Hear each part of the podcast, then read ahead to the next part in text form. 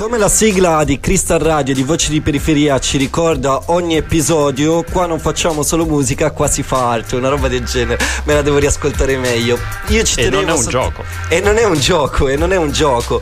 Ci tenevo a sottolinearlo perché il secondo intervistato di oggi è DJ Data che sta facendo una big collabo con il Mudec.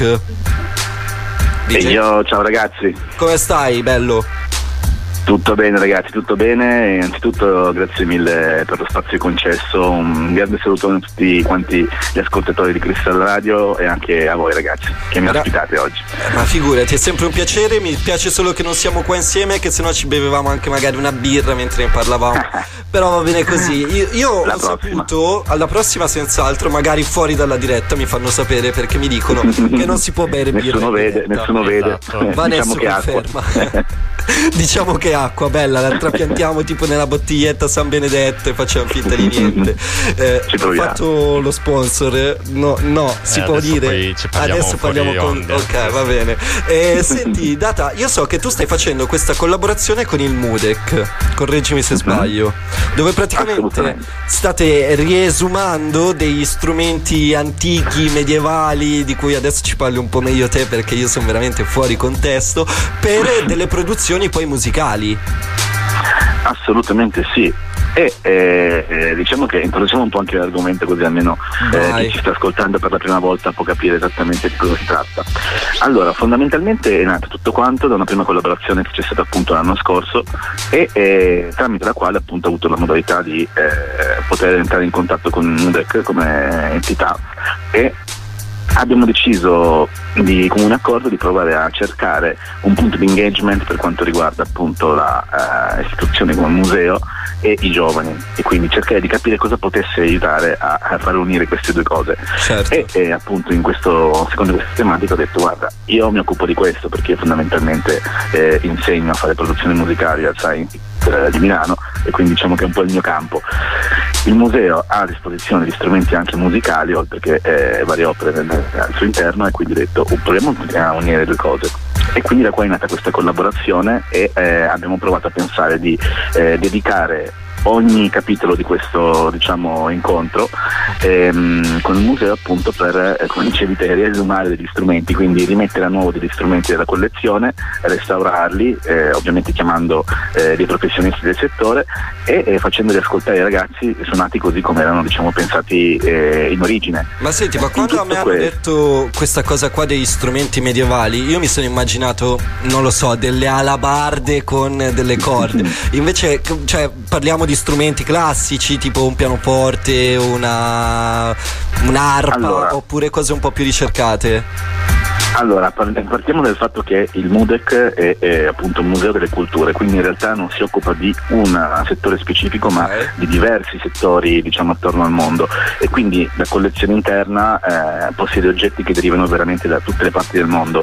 E questa è la cosa bella, si riflette anche nel nostro, nel nostro specifico eh, diciamo, laboratorio perché possiamo avere accesso a diversi ti- tipi di strumenti che non sono quelli classici. E difatti a me piacerebbe tantissimo che i ragazzi potessero ascoltare eh, cose differenti da quelle che si ascoltano tutti i giorni Certo. perché un pianoforte dici va bene ok è Eh, bello è capito, fighissimo è quello, però lo so è, è abbastanza funziona. normale Eh, sentirlo ormai eh. no? Qual è, tutti qual è quanti sappiamo strumento che hai visto e hai detto, ok, questo è veramente fuori di testa? Quello che abbiamo usato l'anno scorso sicuramente è stato uno dei più fuori di testa che ho mai visto, il Surbahar, che è un eh, parente dello Zitar, diciamo, soltanto che riesce ad arrivare a delle corde molto basse come, Ma come cos'è? note, è un quindi arco come strumento? Fa parte della famiglia degli archi? È un cordofono, È un quindi cordofono. sì, Eh? bisogna pizzicare le corde per riuscire ad avere, a ottenere dei suoni e poi ha delle, non ha come la chitarra dei, dei punti fissi in cui tu devi schiacciare per ottenere le note, ma diciamo che è abbastanza libero, ogni volta poi bisogna accordarlo e quindi bisogna poi andare a cercare bene le note e bisogna essere molto esperti. In questo Leo, il- l'espertista che è venuto a darci una mano l'anno scorso, è sicuramente un capo, difatti è riconosciuto in tutta la Lombardia e non solo come uno dei migliori Ecco. Suonatori di Zitar. Una cosa che mi, che mi interessa sapere, no? Se diciamo che non è vero perché io sono veramente ignorantissimo, però diciamo che io so suonare la chitarra classica, normale, Non è vero. no? Non è vero mai, mai, mai. Smentitissimo. Ma diciamo che In io lo so fare. Se mi metto Mettiamo che- a suonare questo Prova a ripetere tu il nome. Eh. Surbahar. Esattamente, ce l'avevamo sulla ah, punta Quella lì, quello lì. Quello lì. Se, secondo te ci sono delle somiglianze? Cioè ci riesco a stare un po' dietro oppure è proprio una cosa completamente diversa? Assolutamente sì, c'è la possibilità, l'unica cosa che ci vuole la tecnica che è leggermente differente perché essendo ponti mobili sospesi e avendo una tecnica particolare, tipo per esempio in quel caso entra molto in gioco il glissato che eh, si può fare eh, tendendo la corda in maniera appunto manuale, eh, è una cosa da, da, diciamo, che devi dominare ma col tempo tutti quanti potrebbero riuscirci, soprattutto se è una formazione da chitarrista sicuramente okay, è avvicinabile. Ci, ci riesci a trovare dei punti in comune. Eh, ma eh, ultima sì, domanda sì. E, e, poi ti lascio libero. Ma se io volessi sapere, diciamo, come suonano questi strumenti o come li avete arrangiati voi, dove posso andare mm-hmm. a trovarmi le vostre produzioni oppure semplicemente anche il suono dello strumento? Allora, sicuramente eh, si potrebbe andare a vedere sulla pagina di Milano Cittamondo ehm, tutti i riassunti delle edizioni passate, delle edizioni precedenti e quindi andare a vedere gli strumenti che abbiamo utilizzato e il nome dei professionisti. Okay. Da lì ovviamente ci sono sempre tutti i link eh, per andare appunto a vedere eh, come sono suonati questi strumenti.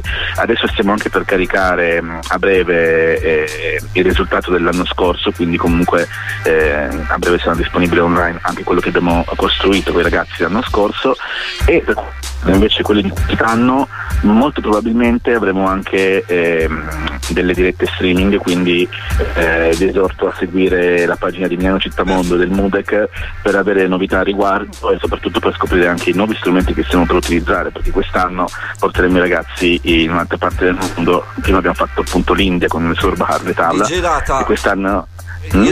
Ti, grazie mille davvero. Io so che quindi da quello che ho capito possiamo riascoltare queste diverse versioni sia su per l'appunto l'Instagram di Milano. Eh, ripetimelo.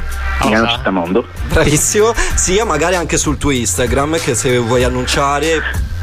Sì, assolutamente, mi trovate eh, chiocciola data underscore boy e eh, lì sopra metto tutti gli aggiornamenti tramite le stories oppure alcuni reel, quindi sicuramente anche lì si possono trovare. Grazie mille, alcuni, Data. Io senz'altro sarò il primo curioso ad andare a sentirlo perché sono proprio curioso di sentire questo Arbrar. Anch'io. Adesso ci sentiamo Puzzar Uranio invece con Pneuma Avvoltoi. Grazie ancora, Data.